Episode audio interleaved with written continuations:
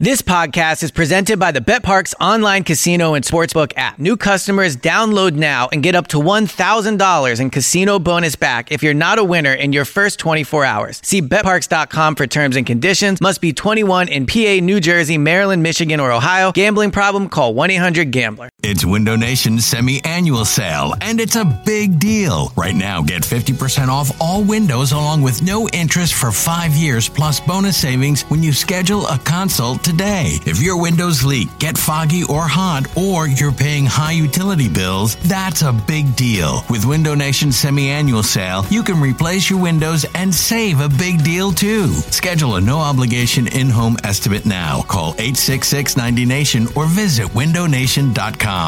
This episode is brought to you by Progressive Insurance. Whether you love true crime or comedy, celebrity interviews or news, you call the shots on what's in your podcast queue. And guess what? Now you can call them on your auto insurance, too, with the Name Your Price tool from Progressive. It works just the way it sounds. You tell Progressive how much you want to pay for car insurance, and they'll show you coverage options that fit your budget. Get your quote today at Progressive.com to join the over 28 million drivers who trust Progressive. Progressive Casualty Insurance Company and Affiliates. Price and coverage match limited by state law.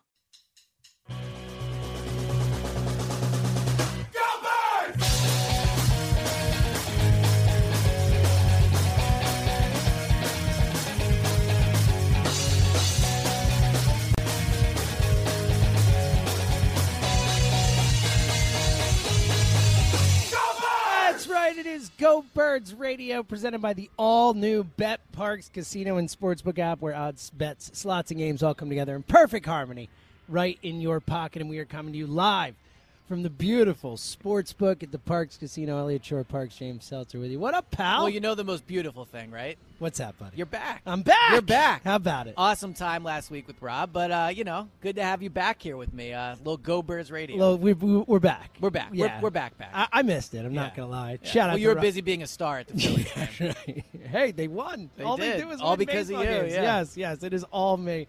215-592-9494. Obviously, not a ton going on with the Philadelphia Eagles right now, and obviously with the Philly stuff. If you want to call in and talk Phillies, we'll take Phillies calls. Obviously, there's some excitement there, 14-2 in June.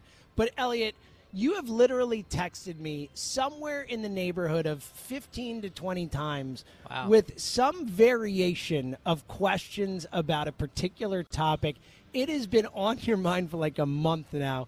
The floor is yours, sir. Well, first, I love you just exposing me like this. You know, I thought the text messages were private. Well, I would have tweeted them. What's funny, too, is that, like, that we spend so much time talking Eagles with each other on the radio, on the podcast, and yet you still text me about the Eagles all the time. Well, so I've been thinking about this a lot recently, and I want to get everyone's opinion on this, certainly yours and the callers, Go Birds family. Is Howie Roseman the most important person? Remove Jeffrey Lurie because he's the owner. Is Howie, like, has he passed Andy Reid as the most important person in Eagles history? Because when I think about the Eagles, right? What a bold statement. It's hard to compare players to front office executives. I get that. Players to coaches. Like Reggie White, all-time Eagle, obviously. There's no shot at him, Brian Dawkins. But when I think of, like, the Eagles, what they are, what they've accomplished, and, like, their future – it's Howie.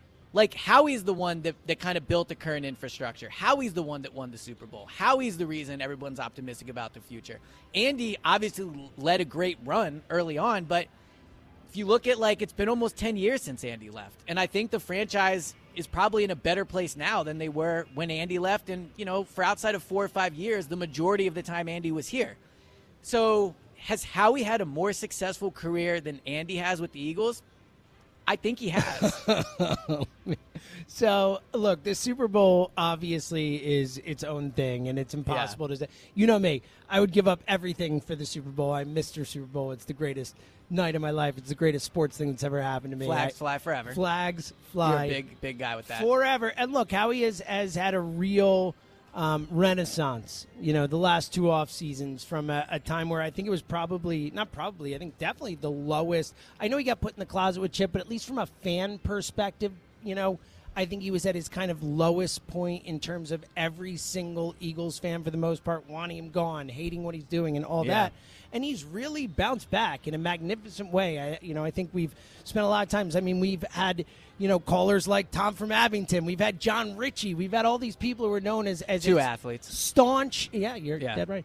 The staunchest of Howie Roseman haters, so to speak, or antagonists, whatever you want to call it, are even coming around and being like, yeah, dude's done a great job. It's hard for me to continue to rip the guy. But in terms of where the Eagles are today, there is no Howie Roseman without Andy Reid. There is no Eagles infrastructure without Andy Reid. Yes, Howie won the Super Bowl, but the Eagles as an organization are not in the place they're in today without Andy Reid. When Andy came in 1999 and completely revamped the organization, helped Jeffrey Lurie along. They got, and to be fair, Joe Banner does need to be mentioned in this discussion as well. He did a big job getting the link built, all that type of stuff. But in terms of who ran the show for the formative years that made the Philadelphia Eagles one of the premier organizations in the NFL over the last 20 years in terms of wins, in terms of playoff success, in terms of all these things, in terms of just being a model organization, not making huge mistakes, not finding themselves in situations like the Browns are in, or this or that or whatever. I think that Andy Reid is the basis for that, and Howie gets all the credit in the world for getting to a Super Bowl and the whole group that did that. But ultimately, I don't think there is an Eagles organization that Howie Roseman can sculpt and build without the groundwork that Andy Reid laid. Andy Reid built the groundwork. I agree. Like Howie built the house. Like Andy built the groundwork. You're right. Those teams from 2000 to 2004, not to mention fairly early on in Jeffrey Lurie's ownership. So he helps, kind of make Lurie successful as an owner. So that's important. But if you look at what successful NFL franchises are today and what other franchises are trying to be, they're kind of trying to build it like the Eagles have it, right? Like they have a ton of people from their front office that are hired away. They're very analytically driven, which I know people don't really care. People don't care for, but bad news, that's how the best franchises are run. So that's a positive for Howie. And you said he went to the Super Bowl. He won the Super Bowl, So he accomplished something Andy did not with the Eagles. As great as those 2000 to 2004 teams were, and that was probably the best stretch of Eagles football, the stretch with Howie since Andy's left has been better. They won a championship. They've won playoff games. I think they, Andy did run it into the ground towards the end. There, people love to point to the Jalen Reagor over Justin Jefferson thing. Andy Reid hired Juan Castillo as a defensive coordinator. Andy had a lot of misses at the end. There's a reason he moved on, and he's been great in Kansas City, and I'm happy for him that he's been like that. And he's we did my coaching list. I think he's the best head coach of all time, right? He is a great head coach. What a controversial statement. But ultimately, tossed in there but it's nothing. But ultimately, growing up, and now I'm 34, so I grew up in Philly, my era of Eagles football. It's always been, when I think about the Eagles, it's Andy, Brian Dawkins, McNabb. Those are the three guys I really think of when it comes to the Eagles. But these past few weeks, for some reason, I don't know if it just clicked in my head or I've just been thinking about it more, I think Howie's passed Andy. He's been more successful with the Eagles than Andy has, which is crazy for me to say out loud because, I grew up on Andy, right? But Howie's done stuff that Andy didn't. The team's in a better place now than they were when Andy left. And really, the team was only really good under Andy for 5-6 years? No, I mean they were really good for a long time. Yeah, the last 2 or 3 years were not good under Andy. Well, the last year was not good. Yeah. I mean, the year before they were 4-8, and then they bounced back to 8-8. But they had made the playoffs the year before that, so it wasn't like it was a long time without playoff football. And regardless, look, I'm not.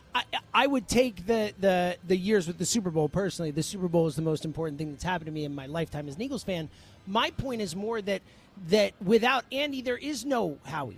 Without Andy setting the table, without Andy building the infrastructure that the organization would grow from, there is no Eagles that we know today. Andy Reid saved the organization coming in and taking full control, essentially, within years, and running the entire organization in charge of essentially everything, personnel, coaching, the whole thing, he taught Howie personnel. He was part of that. Howie worked with Howie Andy, learned from Andy. Without Andy, there is no Howie. So, I don't really think that's true. I think without Joe Banner, there's no Andy. I actually think Joe Banner deserves more credit for Andy than Joe Banner deserves more credit for Howie than Andy does.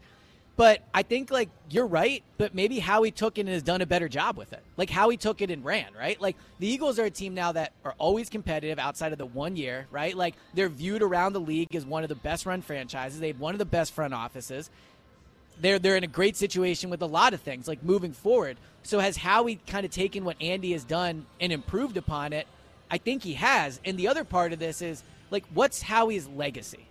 You know, like, when people think of Howie, and this builds off the Andy thing, what do they think of? Because I've been thinking about this a lot recently, which is how I came to the thing that I think he's the most important Eagles person maybe ever, right? Like, certainly, again, Reggie White, Brian Dawkins. Outside of Jeffrey Lurie. Yeah, again, we're not including the owner. But, like, what do people think of Howie when they think of him? Do you think it's positive or negative? Because I think with Andy, it's almost overwhelmingly positive. Agreed. I know, you know, some people at the station don't like Andy, obviously, but, for the most part, it's overwhelmingly positive. I don't know if that's the case with Howie, even though he's accomplished in a lot of ways more than Andy has and has the team set up to accomplish a lot more. Like, people think this could be an 11, 12, 13 win team next year. If Jalen Hurts is what people hope he can be, this team is phenomenally set up to be really good for a long time. So I just, you know, like, when you think of Howie, what do you think of? So it's complicated, right? Because I've gone up and down. I've ridden the roller coaster with Howie. I had times where I thought he was the best general manager in football when he won the Super Bowl, and every single move he made was right. And I thought we had the best general manager in football. And then years later, a couple years later, as it slides downhill, I reevaluated that position and looked at more of the mistakes and looked at the way he interacted with others and looked at some of the decisions made and how they made their decisions. And I was really down on Howie, as was a large portion of the Philadelphia Eagles fan base. And now he's come back around. Now, my concern with Howie, and always has been, and I am, you know, I've said on the show many times recently, like, I am impressed with what Howie has done. I'm back in on Howie as far as it is, but we have also seen Howie do this before. We've seen him get hot, get to the top of the mountain, get full of himself, and crash again. So that is a concern. Like, I'm not just, you know, Howie's set forever and he's great. Like, I'm definitely leery of what happened before. I still am concerned that Howie, especially losing all these guys in the front office, like, I know it's a good thing that they created these people or built these people up to points where other teams want to, you know, sign them, and that's a check mark for Howie, so to speak.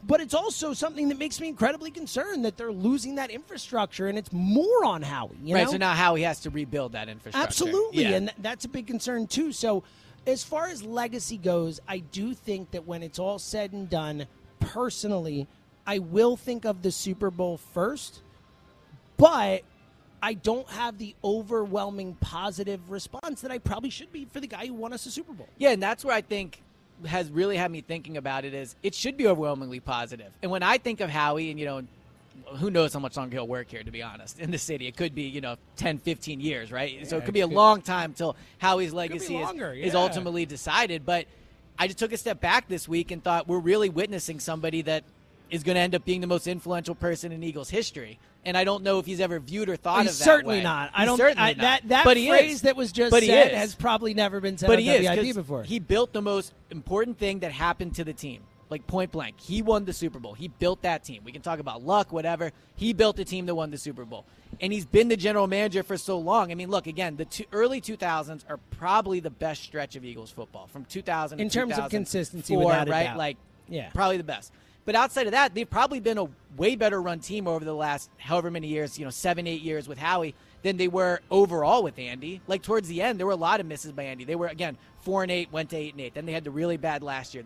That was the dream team year. But I think with Howie, there's just been a lot more consistency, and there's been a lot more of, like, trend setting. Howie's been somebody that's came in. Well, that's not fair. Well, I mean, Andy did a lot of trend setting when he was here, and the rest of the league followed, and he's still doing that in Kansas City. Is certainly from an offensive perspective, a scheme perspective. I mean, Andy might be the biggest offensive trendsetter in the NFL in the last 20 years. Yeah, you're right about that. Actually, I should take that statement back. Andy has been really trend setting in that way. Howie has also been trend setting in, like, how he does contracts, the analytics. Like, he kind of helped usher in the analytics to the NFL. I think he's been incredibly influential in that way. So, yeah, I don't know. I don't know if it's just because the offseason, we got a lot of time to kill until training camp, but it's something I've been thinking a lot about, and apparently, as you want to tell everybody, texting you a lot about. So I'm just curious to see what people have to say about it. 215-592-9494. Where do you stand on Howie Roseman's legacy? What?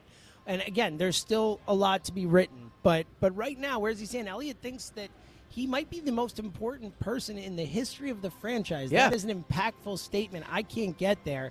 I would say Andy more important in the history of the franchise, but certainly Howie obviously important. And back on a roll real quick, coming to the phones in just a minute. Eagles did make a move since we last spoke. You and I think we had the exact same reaction. It's like, oh, great, they signed the guy who made the biggest gaffe of last season, of course, dropping that interception in the championship game for the Niners. Just a brutal – is it Jaquiski or Jaquiski? I believe you had it right the first time. Jaquiski Tart. We'll call him Tart. Let's just call him Tart. Yeah. They signed a safety, Elliot. They did. What are we getting in Tart? So at this point of the offseason, I think it's fair to have skepticism about pretty much whoever they sign, right? Like James Bradbury was a different situation because he was released late. It was unique. Tart has been out there. So for those that don't know much about him, here's what you should know about him. Very tall, long safety. I think he's like 6'1 or 6'2. Was a second-round pick about 5 years ago. Started initially with San Francisco. He was primarily a backup the majority of the time in San Francisco. The first 2-3 years, he was much more of a front seven, in-the-box type safety, and he has the ability to do that. He's a good tackler. He's a physical player. The last few years, they moved him more back end of the defense, single high safety. They did play too high as well, but I think he's fast enough and long enough where he can move around. So it's an interesting signing. Like he's not going to come in here and be a difference maker, in my opinion. He was mostly a backup in San Francisco, even though he did start some games for a good defense the last few years. But I think he's probably an upgrade over Anthony Harris. Marcus Epps, they're really high on, so maybe there's something I'm missing with that. But I would say he's probably an upgrade over him as well. But what I really think it is it's the beginning of them making moves at the safety position. Like I do, I'm on WIP all the time. The number one question I get just from hosts, but also people on Twitter and Eagles fans and everything is, what are they going to do at safety? And I've said they're going to add at the position. This is the beginning of this. I don't think this is their big move. I don't think he's going to come in and be handed a starting job. But I think he's probably a favorite to get a lot of snaps at this point, if not be named the starter. So I think it's a good pickup, probably almost no money. Has experience playing a good defense, and it's at a position in need. So I think ultimately it was a good pickup by the team. I don't view it as a pickup, though, where I'll look and say, all right, they're set at safety. Yeah, look, I think anyone who's played in NFL games at that position is worth a shot with what they have. He certainly could be better than Epps or Harris. I mean, that's not asking a ton from him. So I'm fine with it. Well, especially Harris. Harris was rough last year. Yeah, so I'm fine with it, but I agree. I think it's probably not the answer at that position, but I agree. It's certainly not. And he's a strong special teams player, too. So I think that helps in that regard. 215-592-9494. Where do you stand on Howie Roseman's legacy with the Eagles, and who's more important, Howie, Andy, to the history of the Eagles, and in general, like Elliot's statement, Howie Roseman may be the most important person in the franchise's history. Words I never thought I'd say, but I think it's true. How do you react to it? 215-592-9494. Let's start out where we do every single Saturday at this time. Let's go to Abington and talk to our buddy Tom. Yo, Tom. Yo, fellas. How we doing tonight? What up, Tom? Good to hear from you, man. Like, no James last week, no you last week. It's it's pleasure of you to grace us with your presence. Well, that's funny. You've been saying silly things all week, ESP, but we'll get back to you. Hey, so listen. I got a shout out to Jared, who graduated from Abington. He's nice, man. Yeah, awesome. He's off to American University, and today Skylar turned 16, so we're killing two birds with one stone. Congratulations! I remember when they were both little guys and little gals. I know, man. Wild, I know. Man. Goes quick, doesn't it? Yeah, man. So I got all four for you. Let me fire through the three real quick. The Flyers, I love that they got this guy, Torts, coming on. I don't even care if he's good. I understand he won a chip too. She's entertaining. Yeah, at the very least, it'll be entertaining, which I think with the Flyers is all you can ask for. I'll take it, man. Right, a reason to pay attention, yeah. I mean, so you guys are with me on that. Yeah, it'll be fun. Okay, the Sixers are probably going to run back with the slop that was last year. Well, whatever. It is what it is. I think we're on different sides of that, Tom, but that'll be a fun day, I guess. Well, James, I told you that I need the Phillies 7/500. Almost there, buddy. Almost there. Wait, 3 wins away? That's crazy, man. I didn't see them doing it this quick, but they look like they're for real. So. Yeah, They're a good baseball team, man. They're winning games. They're beating teams they're supposed to. They've got some magic in them. It's fun. It's fun right now. Yeah, it's exciting. It's exciting. Which brings us to what you're saying this week, Elliot. Did you James? Did you catch what he said? Like Sirianni's number 9 coach in the league. Sure did, buddy. I gave him a lot of grief for it on our podcast. Okay, good for you. Good for you. Because that's silly, right? Though? Why is it silly? Oh, man, we would need a whole show to get into it. I don't even have a list for you, but I know I have an eye test. And like, you know. So what I'm basically hearing is you can't tell me why I'm wrong. I've seen him coach, and I don't think he's number 9 in the league. He took a team that was supposed to win 6 games, right? Uh-huh. They won 9 with tossing the final game. They weren't supposed to go to the playoffs. They did. They won 4 games the year before. He over doubled that. I mean, look, I think Sirianni still has a lot to prove, but what I was saying was if I had to start my team with a head coach, like Sirianni would be very high on my list. Yeah, I heard your argument. Yeah. I heard your argument. I crapped on it then, and I'll crap on it now. Do it then. But I have limited time, so I have to move on to what you're saying today. Okay. There's no way you could say that about Howie. Now, look, it's still an unwritten story, obviously. Howie's got a lot more time to catch up, but Andy still won a Super Bowl out there in Kansas City, and he's still doing his thing. Yeah, but not with the Eagles. Yeah, and we're talking about with the Eagles, though. Like, doesn't matter. That affects what he does in his career affects his Eagles legacy. You know what I mean? It makes it more important or not. That's an interesting question. If he rolls off 2 more chips, then how can you argue with what he set up here, set Howie up to do what he did?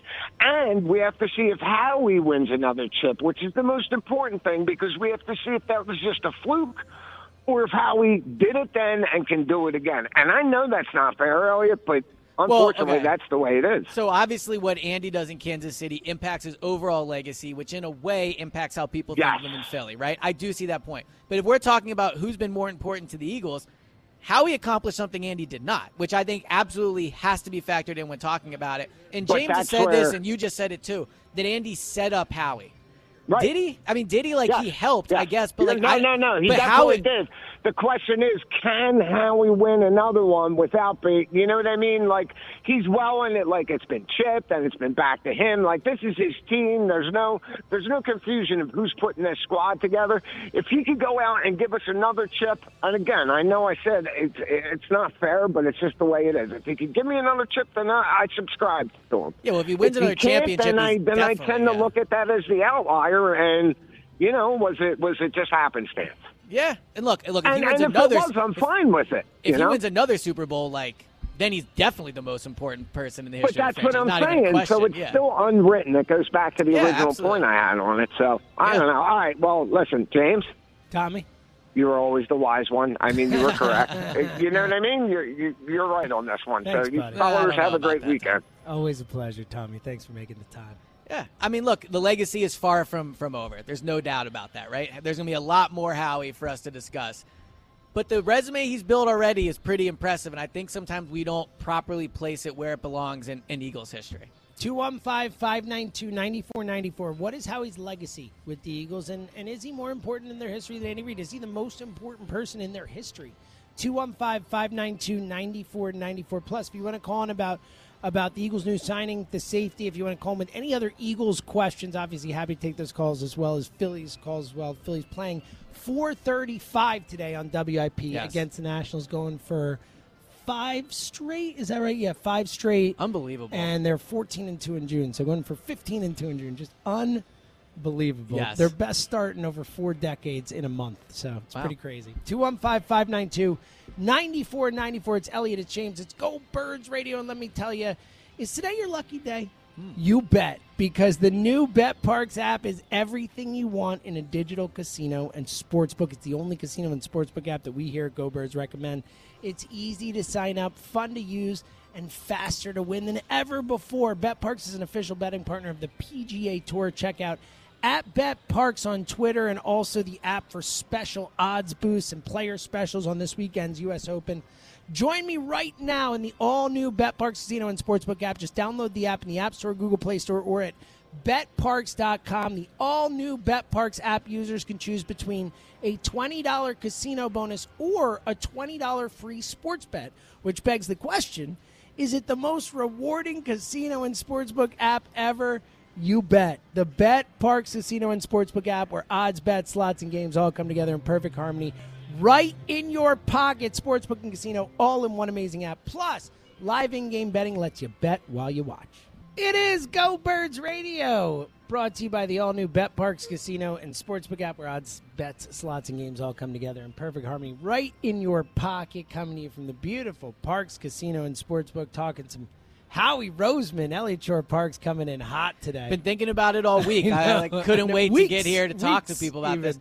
Again, I think it's true. Like, he's the most influential person in Eagles history. Love it. What a take. I would have said Andy, but the more I thought about it, he won the Super Bowl and Andy didn't. And I appreciate that for sure. And I that specific achievement is the most important to me. So but it has to weigh heavy. Without the infrastructure that Andy built, I don't think it happens for Howie. But in what ways did Andy built the organization and the way it runs, the infrastructure. Does it run similarly now, though, to how it was when Andy? Yes, it does. It absolutely does. But how much that is Andy and how much that is Lurie? I know we're not including Jeffrey in this conversation. I mean, I think Lurie probably plays a role in it, but I think that when Lurie brought Andy in, Lurie was a super inexperienced owner. He'd only been here for a few years, and Andy was kind of the guy who brought Lurie along in a lot of ways, too. I do think one way Andy, probably the biggest influence he had on Howie was an emphasis on the lines. Oh, yeah. I think that would be one way that he definitely did. But outside of that, like the cap management, the analytics, like all those things are Howie. Like Howie did that. Well, I mean, the analytics, Chip was really one who came in with the analytics strong at first. If we want to be clear about the sports science, all that stuff was all Chip. Agree, but Howie wasn't the one who wanted Chip here. You know, that was a Jeffrey Lurie thing. So either way, I get your point. 215-592-9494 plus.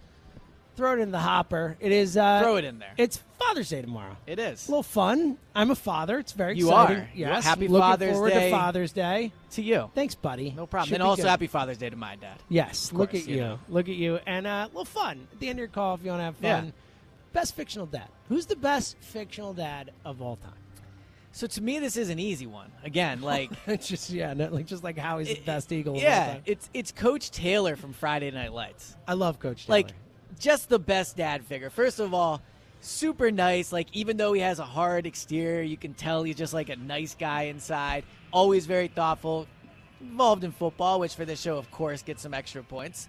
My favorite show of all time, probably. My favorite character on the show. Favorite show of all time, wow. Probably, yeah. I mean, look, there's probably shows that I would say are better, but that show is like, just in terms of a rewatch, man, I love watching Friday Night Lights. Love it. It's a great show. So that would be mine. Coach Taylor would be my... best fictional. So I am going to try and see if I can not only come up with an answer for what I think is probably the best fictional father, but also see if you actually know who it is. Oh. So I feel like this is going to be a fun little thing here. Well, sneak peek for anybody who's listened to the show before. I will probably not. Well, yeah, it's old. Yeah, so okay. I think the best fictional father of all time, unequivocally, is Atticus Finch. Wait, is this from To Kill a Mockingbird? Oh, look at this! But is he thought of as a dad? Like, I know he is a dad, I'm saying. What do you mean? Yes, he is Scout's dad. He is the dad in the story. What are you talking about? Right, but I'm saying, like, Coach Taylor, like, a big part of his show. Yes, okay. A big part of Atticus's thing is that he's her dad. I remember reading the book in, like, fifth grade or something. He is her dad.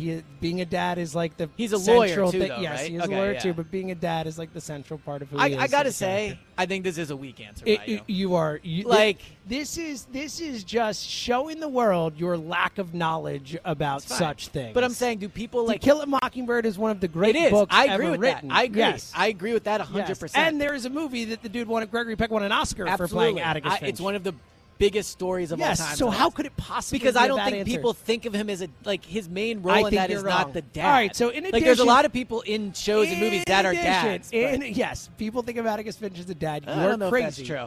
Google a list of best fictional fathers, and I'll bet you anything Atticus Finch is on every single one. Every single It's a bold statement. Maybe I will. Did you Google this before you? No, I'm at the break, I'm going to do it. I'll bet you it is. And give us your best fictional father, then your call if you want to. Have a little fun. In a real one, unlike Atticus Finch. And also tell Elliot how wrong he is about Atticus Finch. All right, 215-592-9494. Let's go back to the phones. Howie Roseman, what is his legacy? Let's go to South Philly and talk to my buddy Todd. How you been, Patty? Yo, how you guys been? It's good, Todd. It's been a while. Good to hear from you. It has. I'm glad to be able to, for sure.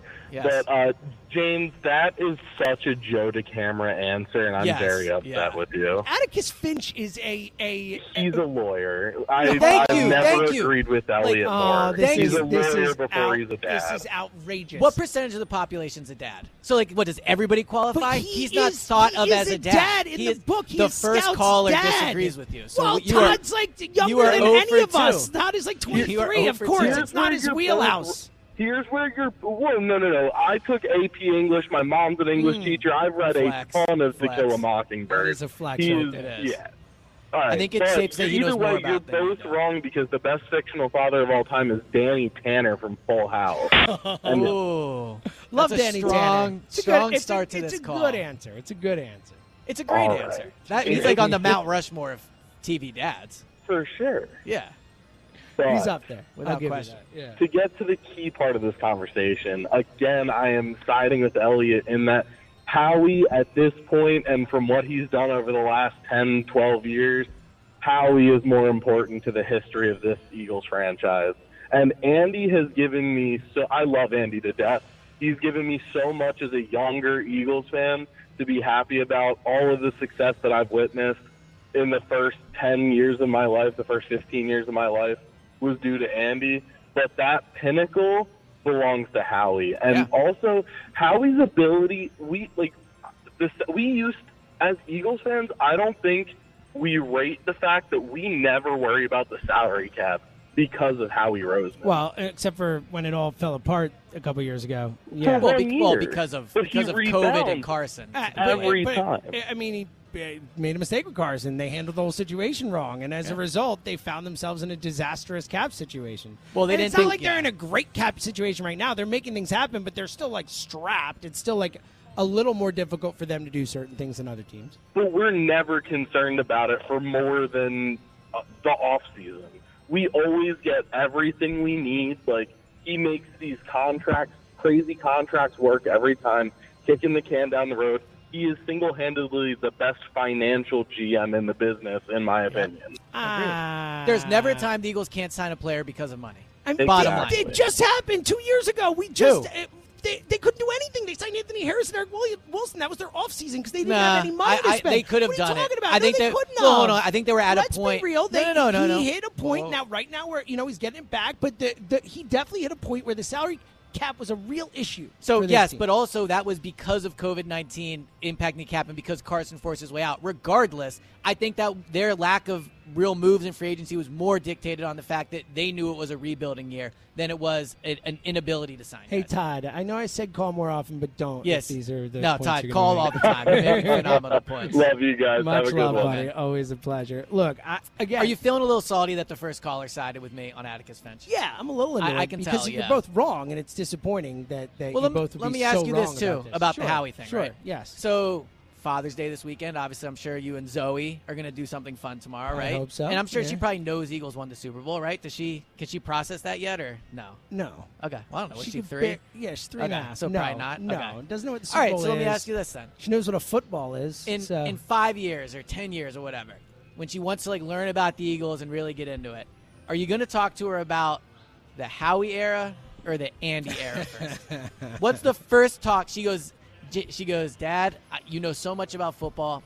Yeah. Please teach me about the Eagles. This is how this will play out. Are you going to go, let me tell you about the early 2000s, Zoe? No, you're going to talk about the Super Bowl. I'll hand her Ray Didinger's book and said, get reading, kid. That's what I'll say. There you go. All right. Much like great book character Atticus Finch. Yes, all right. Which she will read as well. Great father.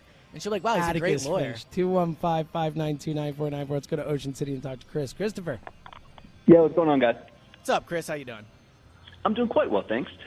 So in terms of the Howie-Andy debate, this is where I fall on it. See if you follow me on this. Okay. So I think Elliot is technically right, but it's in the same way, like in Terminator 2, how T-1000 is the advanced prototype. You're losing me a little bit. Go ahead. All of his specs are better. So on paper, he's better, but you still prefer the original, even though he may not be as talented. And that's kind of how I feel. Like Andy was able to master that sense of human connection better than Howie has been able to. So in terms of when I think about building a culture and kind of like those intangible type things, I think more of Andy. So, whereas if I'm thinking on like technical success, I think of Howie. It's an interesting point, an interesting way to view it, where if you were starting a team and you had to pick either Andy or Howie, who would you pick, right? Like that's an interesting question. And I think there's an argument in that sense for Andy. I think there is. But if we're talking about what they've accomplished, it's definitely Andy. Well, I don't think it's definitely Andy. In terms of the fact that he can coach and do personnel, he is just more valuable than Howie. I guess. I mean, like, can he really do personnel? It seems like he's done a pretty damn good job. I mean, well, Veach is down there too. He's not the GM. He drafted Mahomes. He did. He scouted and drafted Mahomes. He wanted Mahomes as his guy. Yes. Like, but regardless, he's the one who took Donovan McNabb. He's the one who was like, no, I'm not taking Ricky Williams. I'm not taking Achilles Smith. Yeah. I'm taking Donovan McNabb. Yeah, we can get into that. But the conversation is who's been more influential with the Eagles in terms of what they've accomplished, right? So I see your point, Chris, about maybe Andy has a skill set that is better to build with.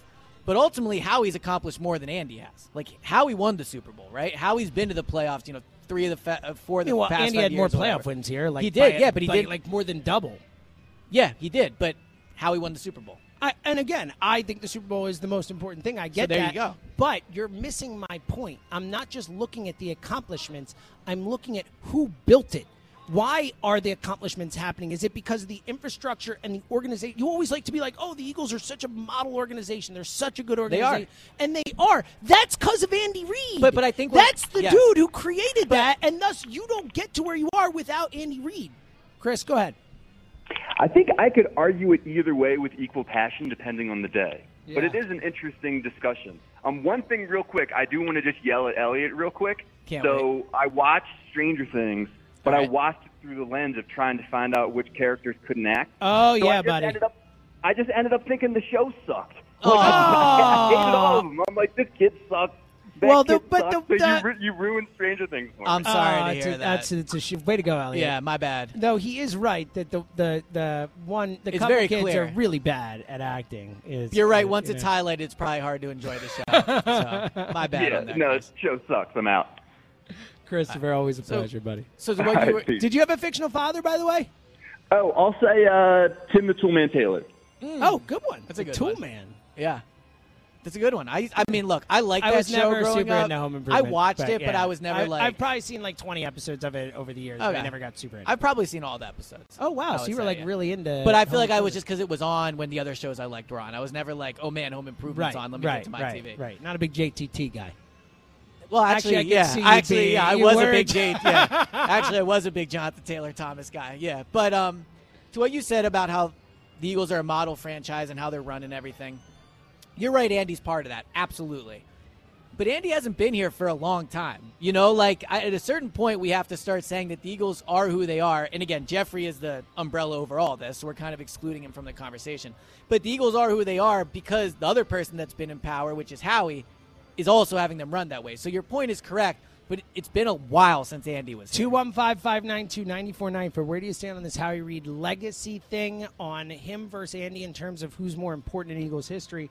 And Atticus Finch is absolutely a great fictional father. Tell Elliot Shore Parks he's wrong. If you don't think so, then don't call. He might be a great dad. He's not an all-time fictional father. And give us your best fictional father at the end of the call as well. It's Elliot, James. It's Go Birds Radio from the beautiful Sportsbook at Parks Casino. We're coming right back.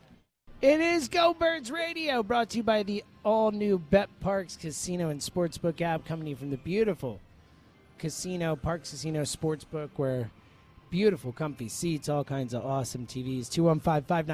215-592-9494. We're talking Howie Roseman, his legacy with the Eagles. Who is more important to the Eagles' success over the years, Howie Roseman or Andy Reid? And who's been better? Who's been better? And also, who is the best fictional father? And tell Elliot why it's Atticus Finch. Let's go to our buddy Tom in Vancouver. Tommy. Oh, my gosh, gentlemen. ESP has a knack, man. It's so important having him on the show because this guy can increase the listenership, get everybody interested in what's being talked about and all the rest of it, even in the off season. I'm sending this to my boss. Thanks. I appreciate it. Absolutely. Before we talk about Eagles, James, I have a couple of Phillies questions for you. Go for it. What's up with these third basemen and shortstops throwing to first base when there's a play at third? Is that? Well, you're talking about Bowman the other game. Yeah, he should have tagged the guy out. I think that his momentum was carrying him a certain way. He's not a super fluid third baseman, as we know. He's gotten better as the season progressed, but I just don't think he's, super instinctive out there. The right play would have been to tag the guy at third, but I think his momentum was carrying him that way, and he got the out he felt comfortable getting. Was it Gregorius who did something similar in the last game as well? Well, Didi had the error. Yeah, it was just a bad throw. Now, Reese probably should have come off the base more to get it, but regardless. Yeah, they're not great. There's not a great defensive team, Tom. Yeah. That's really what it comes down to. You're going to see mistakes. There we go. And that was that the? My other little question is, was that the longest manager-umpire argument you've ever seen? No, but it's up there. It was a really long did one. Stretch. It on. Was a long one. There have been others. There have been times where guys have gone to the dugout and come back out. Like Lou Piniella was famous for that. But it was definitely that was a wild one for sure. It was a wild one. Okay, so in terms of the question, the immediate reaction, of course, is how can you possibly say that Howie was he might be the most influential. I don't know if he'd be like the greatest person on the team, but most influential, yes. I mean, he might have also chased off Wentz with what he was doing and such. And, I have to ask that helps question. Him. Yeah, I mean, that's a chip in his corner. Yeah. Yeah, maybe. Okay, you could argue it. You could argue it that way too, perhaps. In hindsight, yeah. But a question, for example, would be: is Nick Foles the best Eagles QB of all time? If we're using the same sort of standard. Well, you're talking to the right person for that. James has him as the best Eagles quarterback of all time. It's my guy. Yeah, I would say Donovan, but again, I see the point. And again, here's the thing. I think what's getting lost in what I'm saying here is I'm not talking about pure accomplishments with the Eagles. I'm not looking at just what they won here. My point is more based on the fact that Andy set the infrastructure. Without Andy's success, without Andy's building of the organization to what it is, Howie never happens. That's my point. See, but I don't think that's fair, though. I get your point, but it's been so long. But how many organizations don't build like that? How many organizations you're talking about the most important person in the history of the franchise. Like, that matters, right? Well, no, we're talking about that. Well, but that's what we're talking about. I think Howie is. Right, but my point is then I have to talk about why Andy is important. Andy's important because there are so many organizations that have never had that. The Jaguars have never had that infrastructure built. The Panthers, so many organizations have never had what the Eagles had, and they had it because of Reid, and it carried over. How he learned under Reid. Andy Reid, schooled him, brought him along, all that stuff. But so does the first successful head coach for a franchise then get credit for, No, but it was not just that he was a successful head coach. It's that he built the franchise, the organization. But he also left on a bad note. He did not hand over. So what? So because the point leaves is on a bad note. No, but I'm saying is he did not hand over a great team to Howie when he took over, when he left. Would you agree? Sure, but again, what does that have to do with anything? You're focusing so on the team. I'm talking about the infrastructure of the organization, right? The way you do things, the best practices. Andy instituted all that stuff. I think Andy has influence on Howie, but Howie is not successful because of Andy. I'm saying that without what Andy did, I don't think Howie is what he is. And I don't know if I agree with that. All right, Tom, go ahead. Yeah. Well, I do think I personally like Andy a lot, and I know he's a controversial figure, and I understand why too. But in terms of establishing the infrastructure and such, I do think that he did do that for the Eagles, and I think he's demonstrated that he's also impacted the game hugely. For sure, the NFL game in general. I do want to make another point before I go, and it's sort of a fun one. Tommy, quick one. Yeah, Go Birds. What Go Birds episodes is ESP going to miss with the wedding coming up? Quite a bit. Yeah, a few. We'll miss. Okay. Can I have I'd like to make a programming suggestion. I need it quick, Tommy. Quick. On an episode when he's gone, that we do roasts. ESP roast. That's a fun idea. He and Kirsten can listen to them on the bus. And that's a fun idea, Tom. We'll consider that. I like that. All right, let's keep it going. Let's go to Ambler and talk to Les. Hey, Les. Hey, James, Elliot. Les, first time caller to your show. I really enjoy it. Thank you. But that comment about Atticus Finch not being the best fictional father ever, I got to strongly disagree. I'm probably the only caller you're going to get today who actually saw that movie when it first came out in the 60s. All okay? Right. Every time I get a chance to watch it, I'll watch it again, and I see something different, Number one, Atticus Finch, what he taught his children about segregation and racism at that early age is phenomenal, I think, considering where they were at and the time they were there in our history. Absolutely. It's a big theme of the book. So, no, it's a great point. And look, you saw the movie. I read the book when I was younger. I always thought of him as a lawyer instead of a dad first, but your point is a fair one. I didn't think about it from that angle, and you're right. That's a good point. What about when a scout was being attacked by that guy, you know? And you know, geez. It's all right. So we're 1-1 in the Atticus Finch thing. You're my hero, buddy. Thank you. Call us more often. We appreciate it. My favorite fictional dad, Uncle Bernie Mac. Oh, love it. And Bernie Mac, a real person, but obviously from a show. Well, he was in the show. Yeah, I love it. 215-592-9494. Let's keep it going with our buddy Darren in South Philly. What up, D? No. I'm in New Orleans. You're Darren of South Philly via New Orleans. You got to keep your brand up, Darren. Come on. I said Darren in New Orleans. No one knows who the hell that is. That's fine. I'm okay with that. I like being incognito. Yeah, well, New Orleans is a fun town, buddy. It's a fun town. You ain't lying, brother. But ESPN, you couldn't be more wrong. My papa, Atticus, that's my guy. You're wrong. You. Like, that's wrong. Darren. It's starting to turn on me. I'll admit it. I just initially think of him as a lawyer. No, it doesn't always. Oh, your impressions that you got in fifth grade when you read the book might not be correct. Yeah. What a crazy thought. I'm not saying I got good grades in fifth grade. I'm just saying that was my impression. I don't know if I'm going to read it again. Maybe, but probably. Come on. Get some new perspective. But is anybody else kind of curious to see if Darius Slay gets retired by Ocho Cinco? You know, that's going to be a great matchup. Are they racing? Is that actually happening? They're going to cover. The bet is Darius Slay says he can cover Ocho Cinco. Ocho Cinco says he'll retire him because he's going to catch a couple passes on him. And that's either happening today, tomorrow, at some field. Wow. I would definitely side with Slay on that one. Ocho Cinco's a great receiver. I'm going on Ocho Cinco, T.O. all day. You got – but anyway. Right. But, Slay's currently one of the best corners in the NFL. Ocho Cinco hasn't played in, 8 years? It doesn't matter. Yeah. But let me ask you a question. Are you familiar with based on where this analogy will fit you? What's the biggest problem with the Phillies up until Dombrowski got here, bro? They don't have the proper infrastructure, correct? Yep. Yeah. The farm system's a mess. Drafting, all right, developing, so the fact that Andy Reid created that for us is why he's more essential, and he's the dude that hired the guy that you're trying to give all this praise to. So what are you talking about? Yeah, there is no Howie Roseman if Andy Reid doesn't pick him up out of obscurity and bring him to the franchise. Andy's been gone for almost 10 years. Like, at a certain point, you have to give Howie credit for doing this on his own. I'm not giving Howie credit. Elliot, did he forget everything that Andy Reid showed him?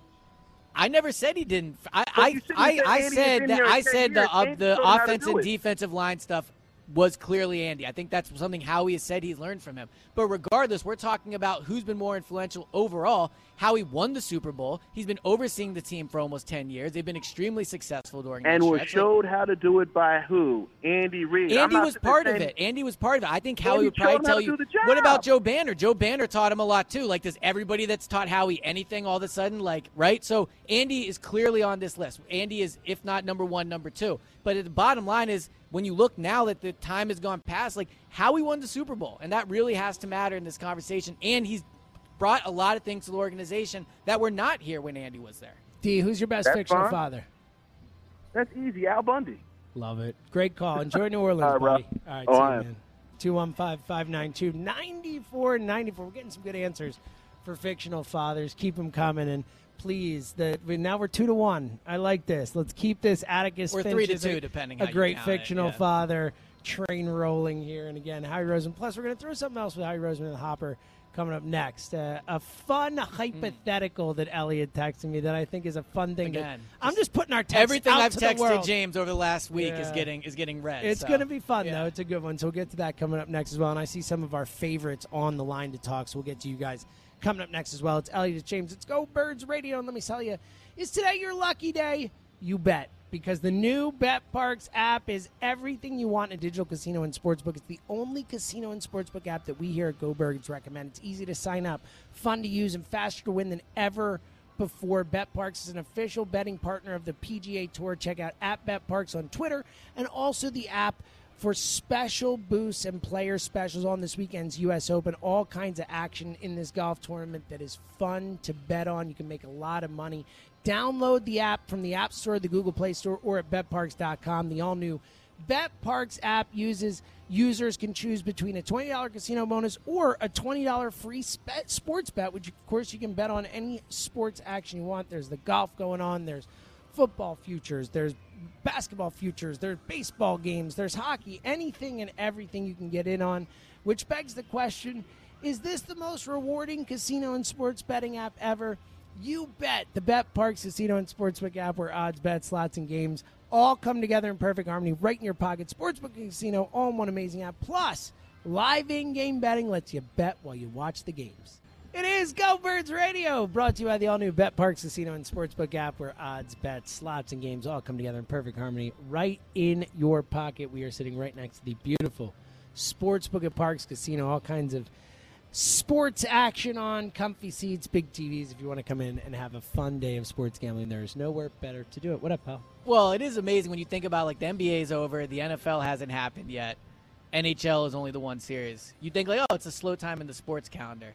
You get here, and there's like 15 different games on. Oh, it's great. Yeah. It's a beautiful thing. Lots of different sports still happening. 215-592-9494. We're talking Howie Roseman, and we're talking about his legacy and kind of comparing him to Andy Reid and asking who is more important in the history of the franchise. But Elliot had another fun hypothetical that he threw at me earlier this week that I thought would be a fun thing to throw to the audience and get a feel for it, because honestly, I'm not sure. I'm not sure what the correct answer is. Set it up. All right, so if there was a redraft for all 32 teams, so the only thing the teams were keeping was the owner. The owner was doing a complete redraft, and everybody was available. So GMs, coaches, players, everybody, yep. GMs, coaches, players. So a couple questions off of it. A, who do you think would be, like, the top 4 or 5 picks? B, do any Eagles go in the first round?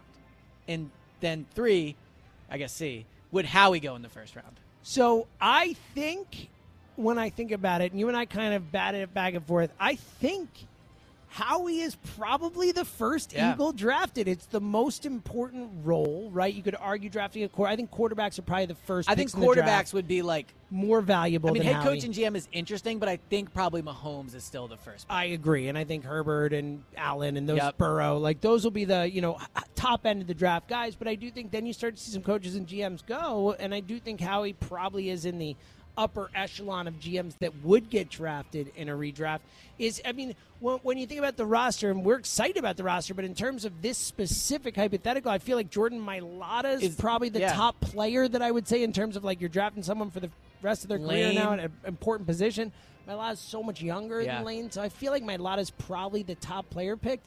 I mean, I think Howie has to be taken up. I think Howie's the first pick from the Eagles. Like, I think if other teams could pick any asset off the Eagles, they would take Howie before they would take any player or coach.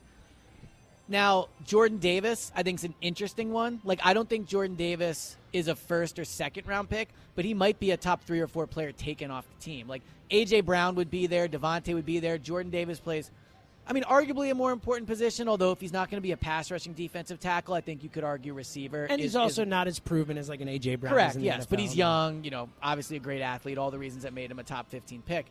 But, yeah, I think if there was a complete redraft, Howie probably goes in the first round. Let me ask you this. So if we agree it probably goes, in some order, Mahomes, Herbert, Josh Allen, how long till you think a non-quarterback is taken, and who's the first taken? Wow. It might be Andy. Honestly, funny enough with our conversation. I wonder why. In terms of, so you're saying you think Andy would be the first? I think so, probably. He's a little bit younger than Belichick, and he also is going to, be your offensive coach and call plays for you and all that. Like, I think, I still think Belichick is the quote-unquote best coach in the NFL. Would you pick Andy first? I don't know. I would go back and forth on that one in terms of moving forward.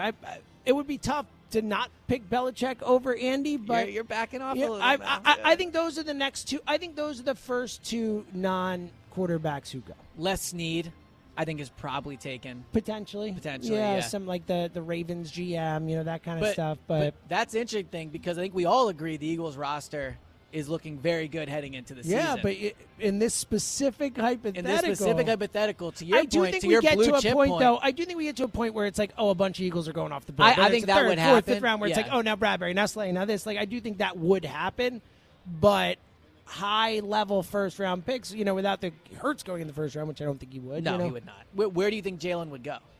I think he's like a second or third. I just think. I think he's like. I think quarterbacks. I think any starting quarterback in the NFL gets taken in the first 5 rounds or whatever. I think that because you have to have a quarterback. First 5 rounds for sure. I agree with that. So, but I'm saying Hurts. I think he's like the 15, 14, 16th best quarterback in the NFL. So I think the top 10 quarterbacks are going in the first round. You know what I mean? So I think Hurts is probably a second or third round pick.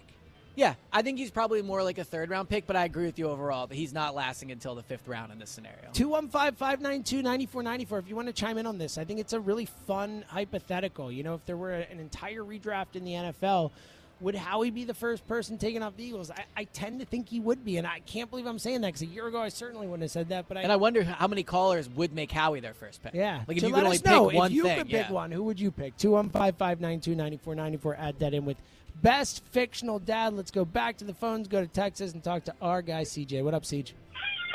Gentlemen, how goes it today? What up, CJ? How you doing? Nothing much. So, James, let me ask you this. Yes.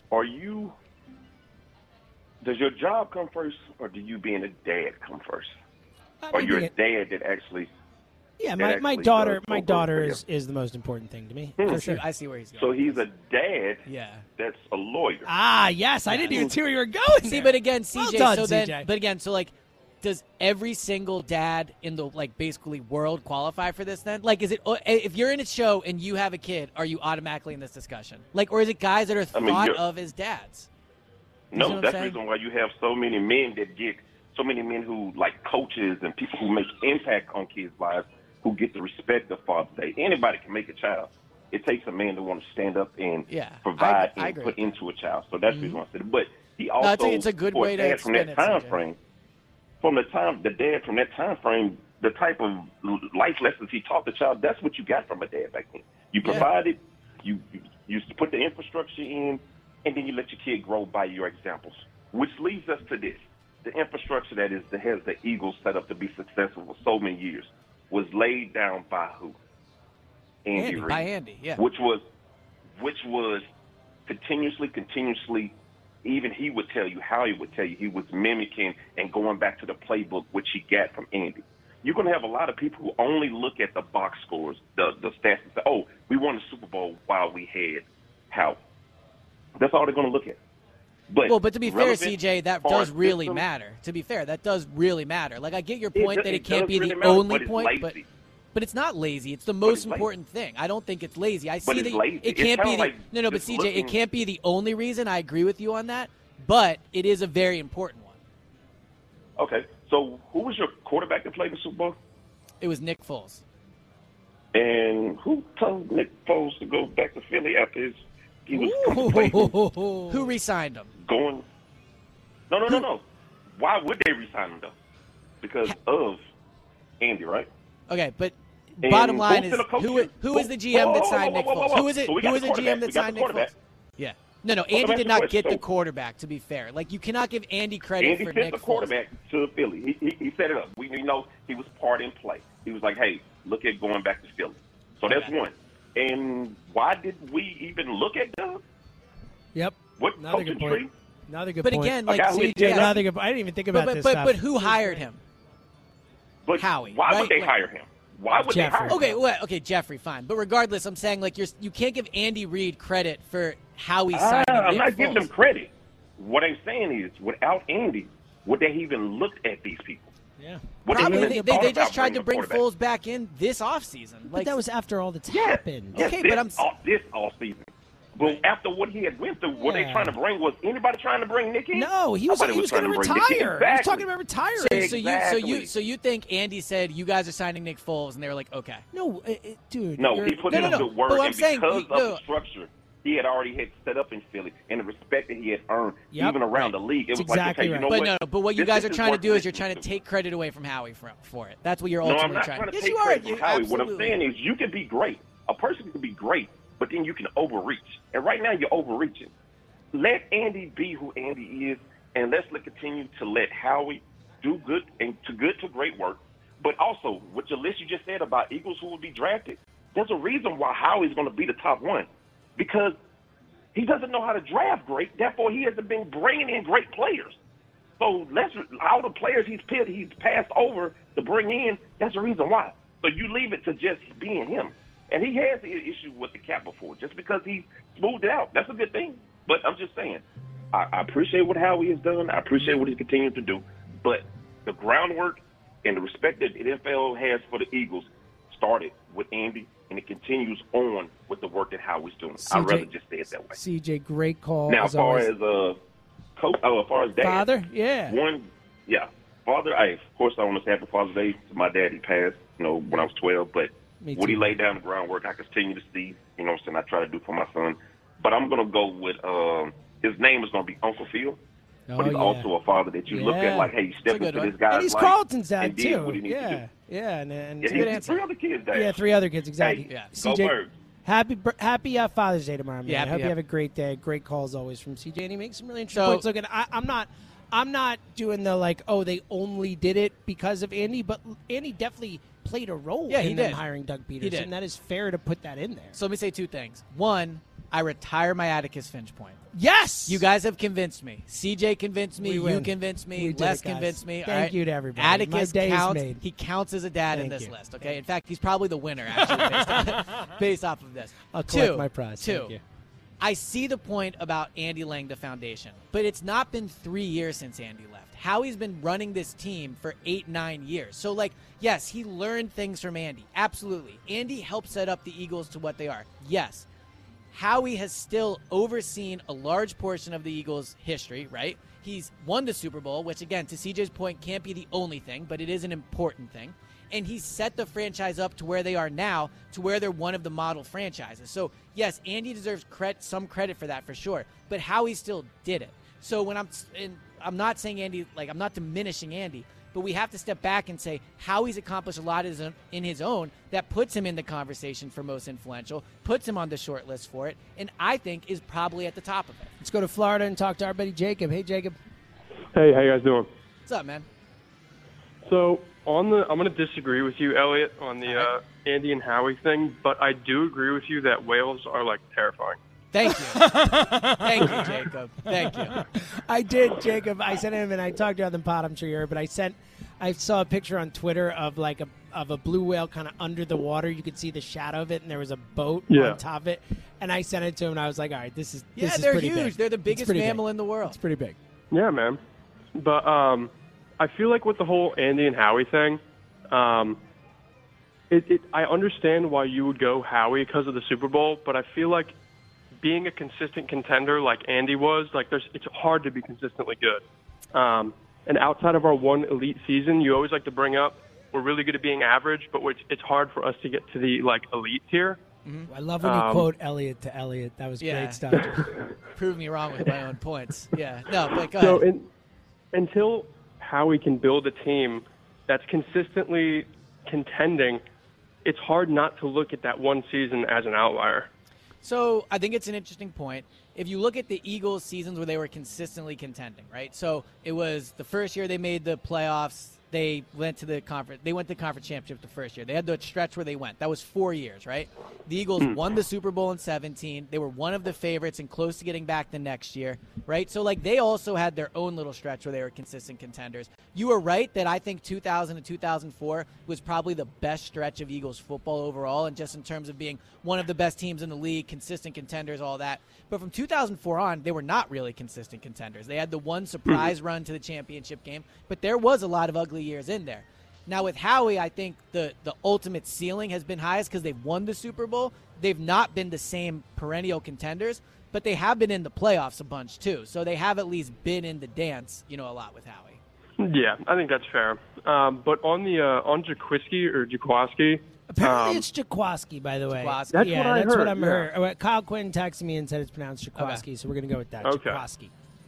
So on him, it makes me feel way more comfortable with our safety room because instead of turning to Kavon Wallace, who's shown pretty much nothing, if Epps and Harris don't do it, this guy started 14 games last year. He was pretty much bang on average, so he's not going to lose us football games unless he drops a big pick at the end. I was going to say, right? It's so funny to say it that way because he literally had the biggest lose the game play of the year last year. But to your point, I agree, Jacob. It raises the floor. Just someone who's played in NFL football games adequately at that position is an upgrade over what we have. Yeah, and I think it's a good point about the depth too. I do think unless they make another move, and they probably will, but as currently set up, Tart is probably a starter, but if he's not, you are right that going to him on the bench is a lot better than some of the unproven options they have. For sure. Jacob, always a great call. You got a fictional dab for us? Yeah, this one's a little outside of the box and probably doesn't actually count, but to be fair to him, he didn't know he had kids, and maybe he would have done better if he did. I'm going to go Darth Vader. Oh, wow. Jacob. Great call. What a ridiculous two creative answer. Ones. I love it. Yeah, that was right. Uncle Phil one was really good. Yeah. And then I know he was a dad, but that's a good one. So there are a few things on WIP that are akin to the bat signal, right? Like, you know, the bat signal, there's crime. They put the signal up in the air. He sees it, and he knows that he is needed. There are very few things at WIP that are like a bat signal where you could just say something and you know he's called, that the response will come in. But a Howie Roseman themed show on Go Birds Radio is basically a bat signal for Mad Mike. Mike, hello. Hey, good afternoon, guys. It's been a while. I know it has been a while. Good to hear. We talked to Howie, and then he's back. Yeah. Throw out that, and I'll come running just to bag on him as much as I can. Yeah, it's got to be Andy Reid. Andy Reid, like, he left the organization, and they're like, hey, Andy, can you tell us who would be a good coach? Oh, Doug Pederson, this moron over here that no one wants. You should take him. And they saw that won the Super Bowl. Yeah. I mean, how could you not say he's not the most influential?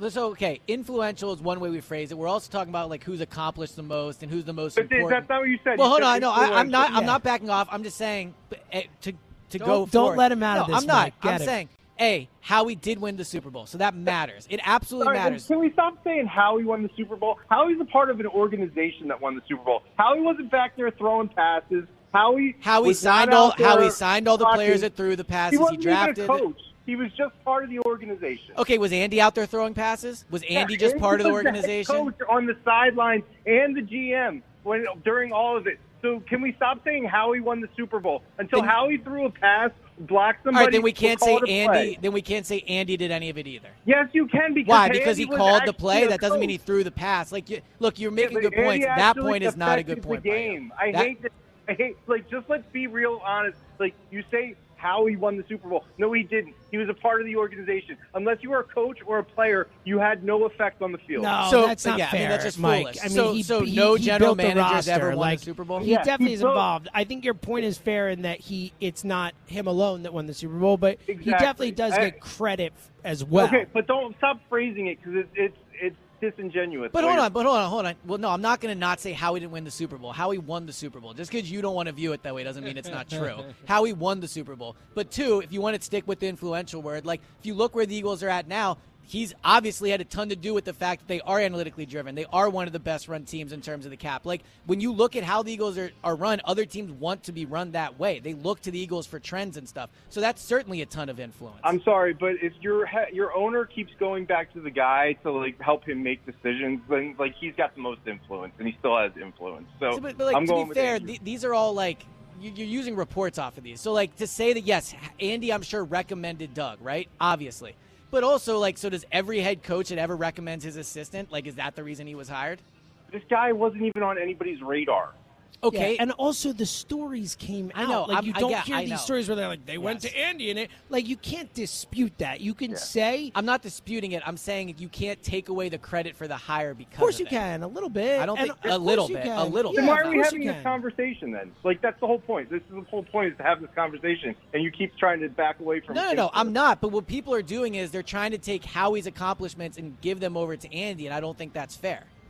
I don't think that it's not unfair to say Jeffrey Lurie reached out to the guy he had the most faith in to ask him who he should bring in as a coach. So that means he has a ton of influence still on this team. And the fact that they still go offensive, defensive lines are their most, like, where they draft, that was all Andy Reid. Mike, what a call, buddy. This was so a great offense call. And defensive line, right, I do think is a good point. Let's get your fictional dad. He's got him all riled up. Thank you. Fictional dad, I'm going to go with Jack Torrance from The Shining because if I was locked away with my family in the mountains, I'd probably want to kill him too. You are something else, buddy. Always a pleasure, Mike. See you, pal. The offensive Jack Torrance? Are we really doing the guy who tried to kill his kids? That's probably not going to win. No. That's good, though. The offense and defensive line point is a good one. Like, that's not one where I'm saying you're taking Howie. Like, now he's still making the picks. But, yes, that is definitely very kind of you to concede that was a good point. Yeah. I'm always open to changing my mind. No one else has convinced me completely that I'm wrong, but that was a good point. 215-592-9494 talking Howie Roseman, his place in Eagles history, him compared to Andy Reid, and your fictional that at the end of call. And again, if the NFL redrafted right now, who's the first Eagle taken? Who would you take off the Eagles if you were starting a team? You'd take one person from the Eagles. 215-592-9494. It's Elliot and James. It's Go Birds Radio from the beautiful Sportsbook at Parks Casino. And is today your lucky day? You bet, because the new Bet Parks app is everything you want in a digital casino and sportsbook. It's the only casino and sportsbook app that we here at Go Birds recommend. It's easy to sign up, fun to use, and faster to win than ever before. Bet Parks is an official betting partner of the PGA Tour. Check out @BetParks on Twitter, and also the app for special odds boosts and player specials on this weekend's U.S. Open. There's all kinds of great action that you can bet on with this golf tournament. There is a lot of fun stuff and good ways to make money. You can make money betting golf. It is a lot of fun. The app's easy to use. It's intuitive. Download the app now right here on the in the App Store, Google Play Store, or at pa.betparks.com. It's the all-new Bet Parks app. Users can choose between a $20 casino bonus or a $20 free sports bet, which begs the question, is this the most rewarding casino and sportsbook app ever? You bet. The Bet Parks Casino and Sportsbook app, where odds, bet slots, and games all come together in perfect harmony right in your pocket. Sportsbook and casino all in one amazing app, plus the live in-game betting while you can bet while you watch the game. It is Go Birds Radio, presented by the all-new Bet Parks Casino and Sportsbook app from the beautiful Sportsbook at Parks Casino. Nothing more fun than chopping it up with Kyle Quinn during the break. I agree. And he was on my side, which is always, awesome. Yeah. Yeah. I think he just felt bad for you. I'm not sure. You weren't. Kyle's a nice guy like that. Yeah. That's the point. I wasn't here. He's like, all right, I'll just throw Elliot a bone here. Man. Fair enough. Kyle's a nice guy like that. You also, are an idiot. Also a great producer as well.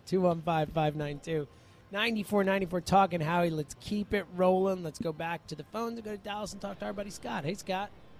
What's going on, guys? What up, Scott? How you doing? James, I got to actually disagree with you. Finally, it's turning my way again, Scott. Elliot on this one, and people probably think I'm crazy. I've always thought, or at least especially with some of the recent things going on, Andy Reid's a better version of Marty Schottenheimer. He's a great builder. But he won a Super Bowl, Scott. I mean, come on. I'll go back to the Super Bowl. He's been to 3 Super Bowls. Schottenheimer never got to one.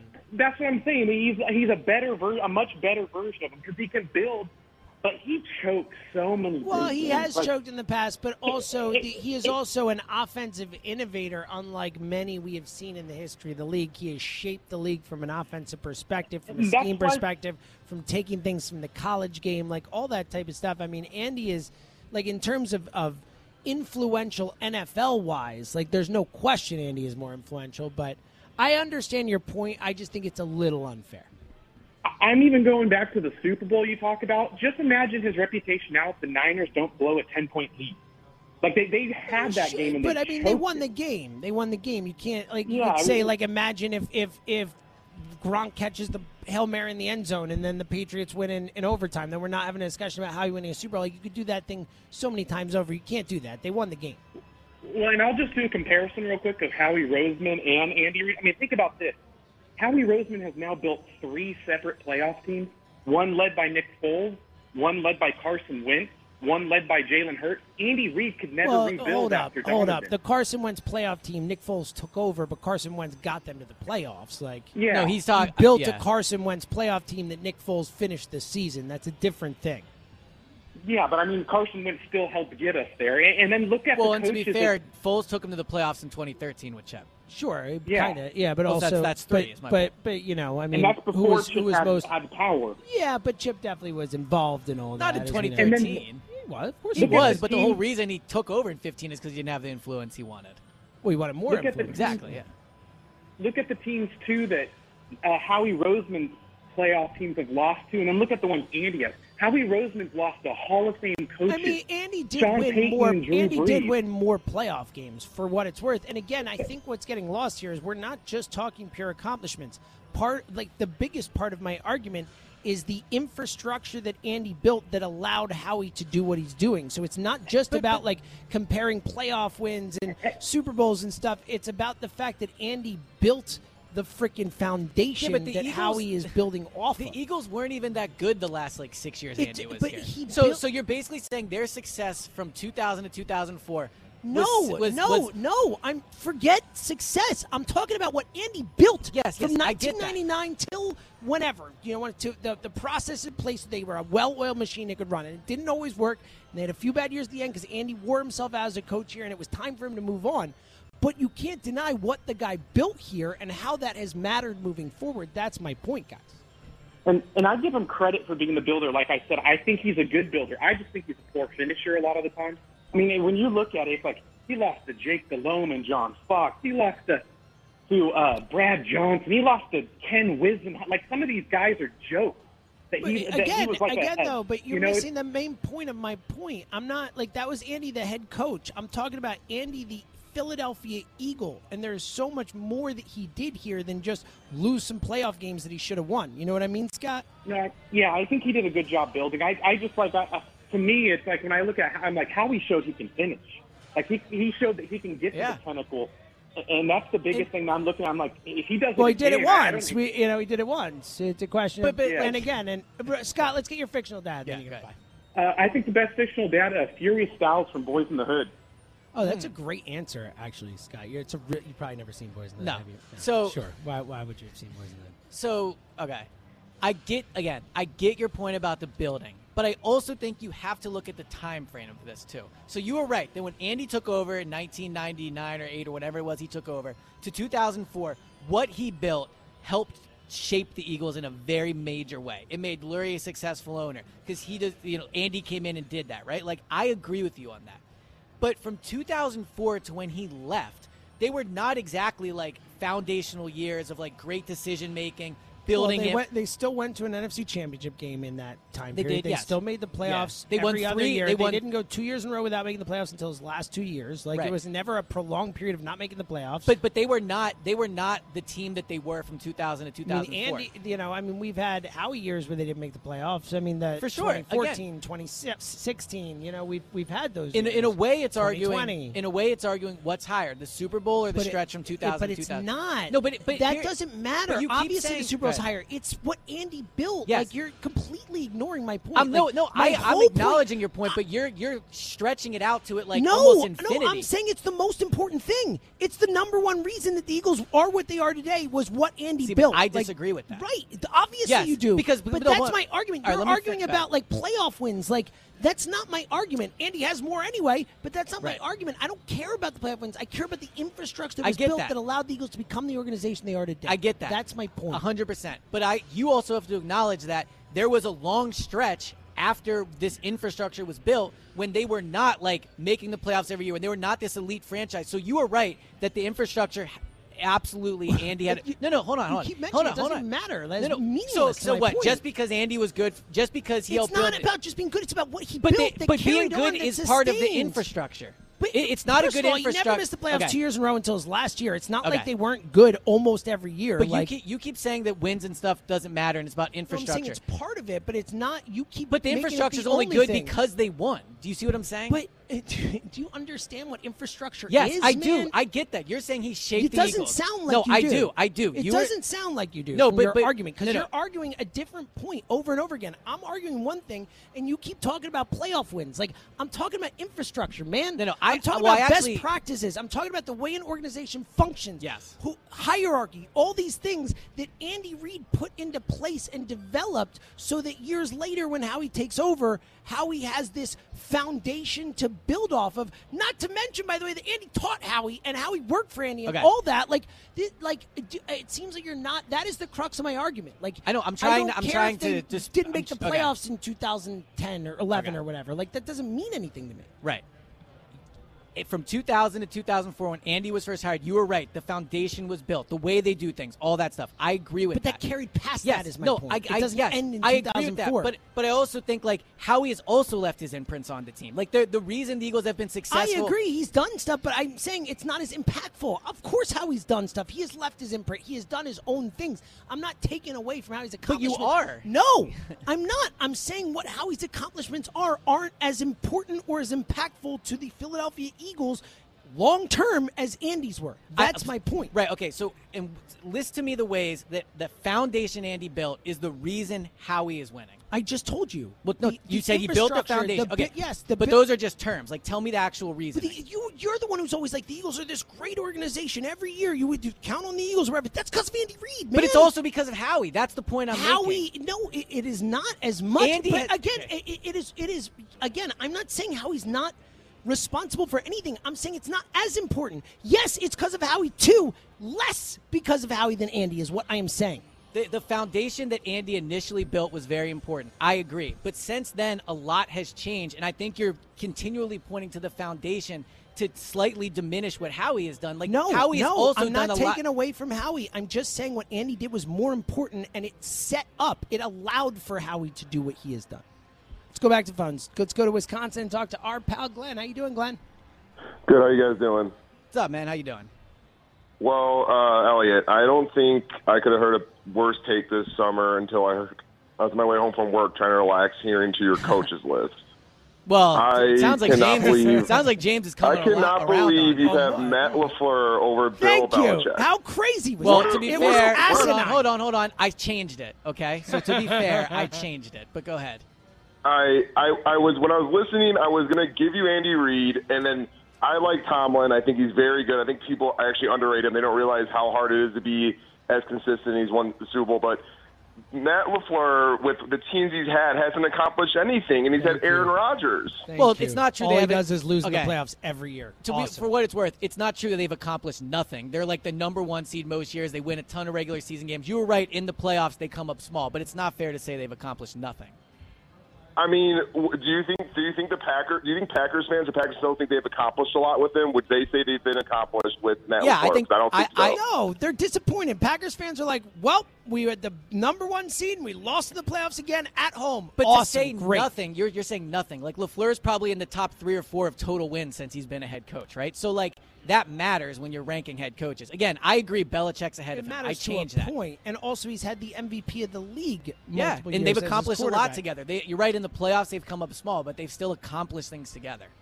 Weren't you just arguing about the whole thing that is Howie Roseman got to Super Bowl and won versus Andy just getting the playoffs? Glenn. Howie won, Glenn. But again, you're taking it and you're turning it to different. No, he's using the exact same thing. You're arguing about the Super Bowl for Howie. Matt LaFleur has never gotten out of the playoffs, never gotten the Super Bowl. He loses every year as a favorite at home. Like, how do you not ding him for that when you're doing the exact same thing?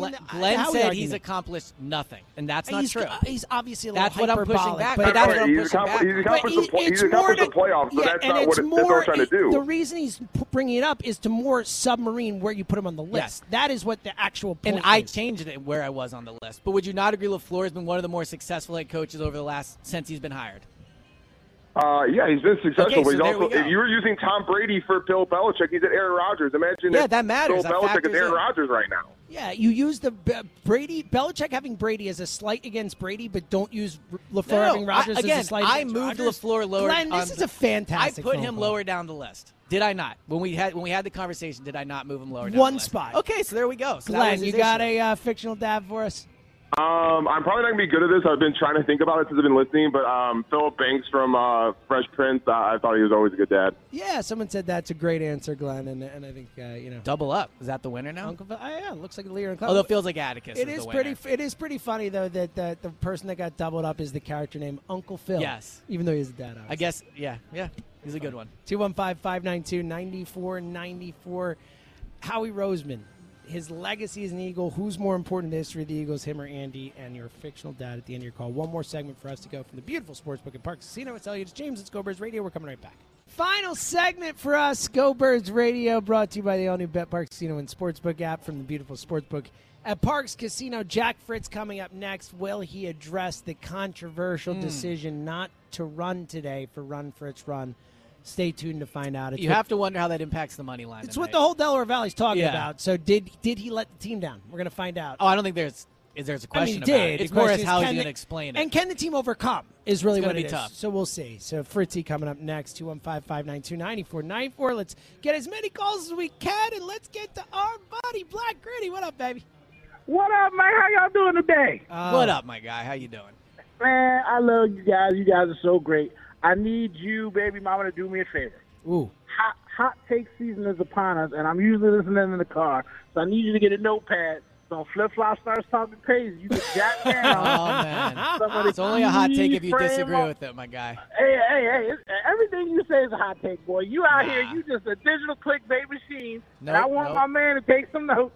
So at like Christmas time, we can come back to it all, you know what I mean, for the holiday season. I'm the only person at the station not allowed to change their mind. I was down on Hurts for like 3 weeks in the middle of the season. I caped for him for a whole year, and now I'm a flip-flopper, yeah. Let me tell you something. When you walk around with luxurious hair like you do, this suffering you must be, my brother. Don't worry. The flip-flops are luxurious, too. Don't worry about that. That's how you do it. So, baby mama, take notes. Because your boy about to start. It'll be like that guy on the midday show who called in and said, like, the 25 things that Joe didn't know, and he was listening and just did the whole list. It'll be great.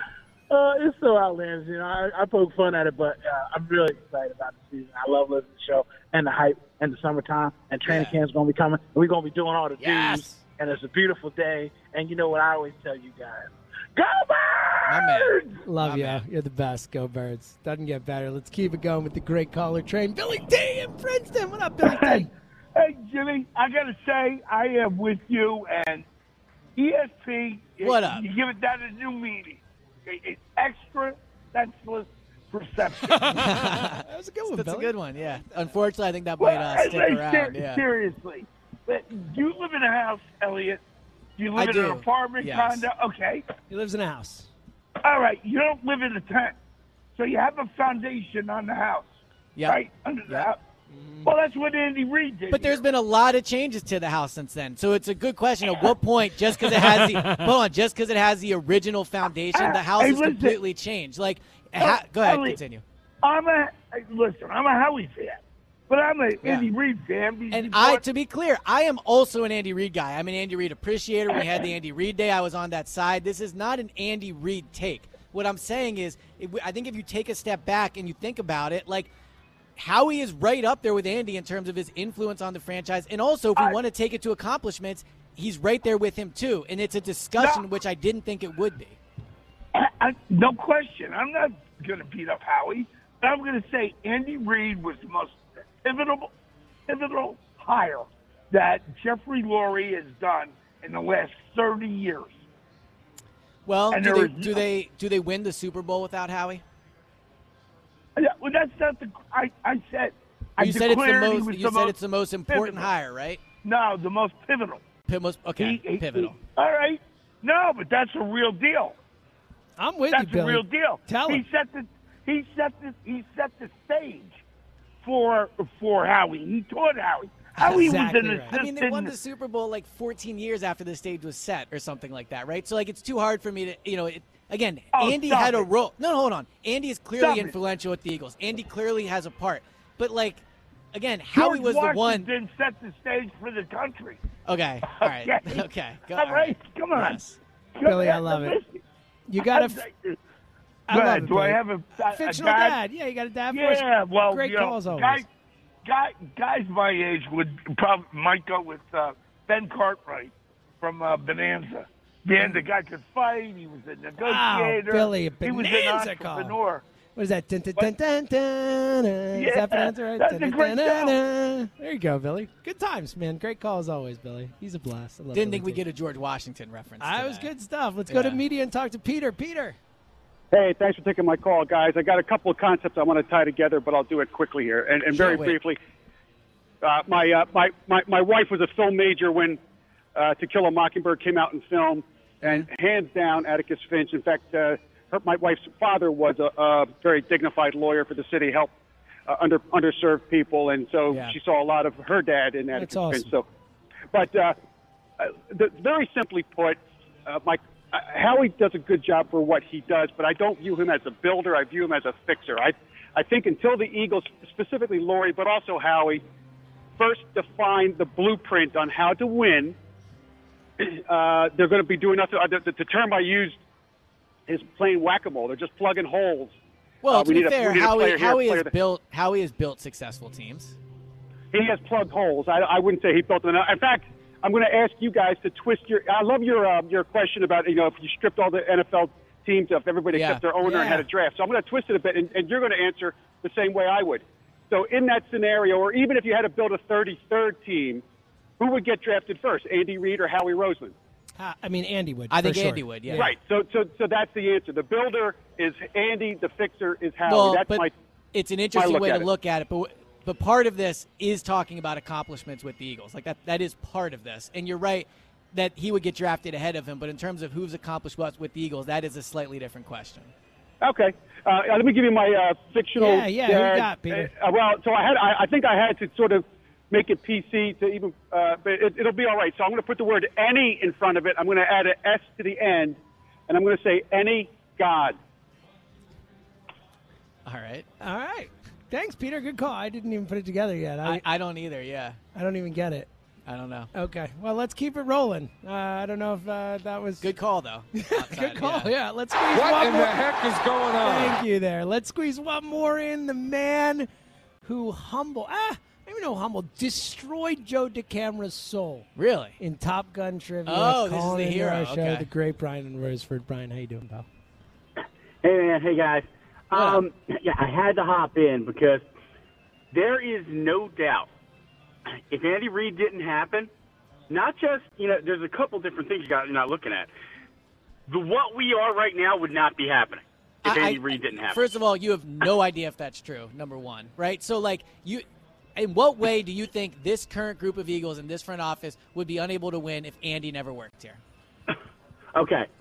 Because no, when you're talking about show. Rhodes, Campbell, all the coaches that were there, there's years, I lived through it, having the best defense, if not the best defense that's ever played, damn close to it. And never getting past the second round because they just didn't even look at the offense. Never winning a playoff game. They didn't win until Buddy was gone. They won one playoff game with Kotite. Andy was extremely successful. Andy wasn't? Andy looked at everything, and he changed everything, okay? So let's put it this way. Doug Pederson wouldn't have never been here if it wasn't for Andy Reid. Who hired Doug Pederson? Yeah, I understand that. Yeah, do you think it had anything to do? If you're going to say Andy gets credit for everything that happened with the Eagles since he was hired, then you're right. I'm not going to win this argument. You're right. If everything that's positive that's happened since Andy was hired, he gets credit for it. I think we've reached our breaking point. But that's not you can't look at it that way. I'm not saying that. All I'm saying is, I understand your opinion and everything. It's just incorrect. Bri, I couldn't have said it better myself. You got to have fictional dad, Bri. We're up against it. Are we talking about a good guy, or are we talking about just any kind of dad? That's for you to interpret. Take it however you want, besides how the last guy did it. All right, I'm going to say Clark Griswold. Oh, that's a fun one. That's a great character. Maybe not. And a loving dad, but you know who Clark Griswold is? It's from Vacation. That's what I thought. Yeah, okay. I recognize his name. I didn't know. Okay. I always forgot his last name was Clark. I just forgot his last name. All right, this is fun. I still think I'm right. A little feisty. I always do. That's the beauty of you. And I really do. I do appreciate that you bailed on your Atticus Finch take. Well, I was wrong about that. And I appreciate that. See, it shows that you will do that. We'll see if Todd did. No, I'm not the fucking Who is Atticus Finch again? There he is. How do you not know who Atticus Finch is, really? Never have heard. I thought it was a Harry Potter character, honestly. Is he playing Quidditch, too? Next. It does sound like a Harry Potter character. You sound silly right now. Well, Jack, did you never, just out of curiosity, did you not have to read the book for school? What book? To Kill a Mockingbird. You never had to read To Kill a Mockingbird? No.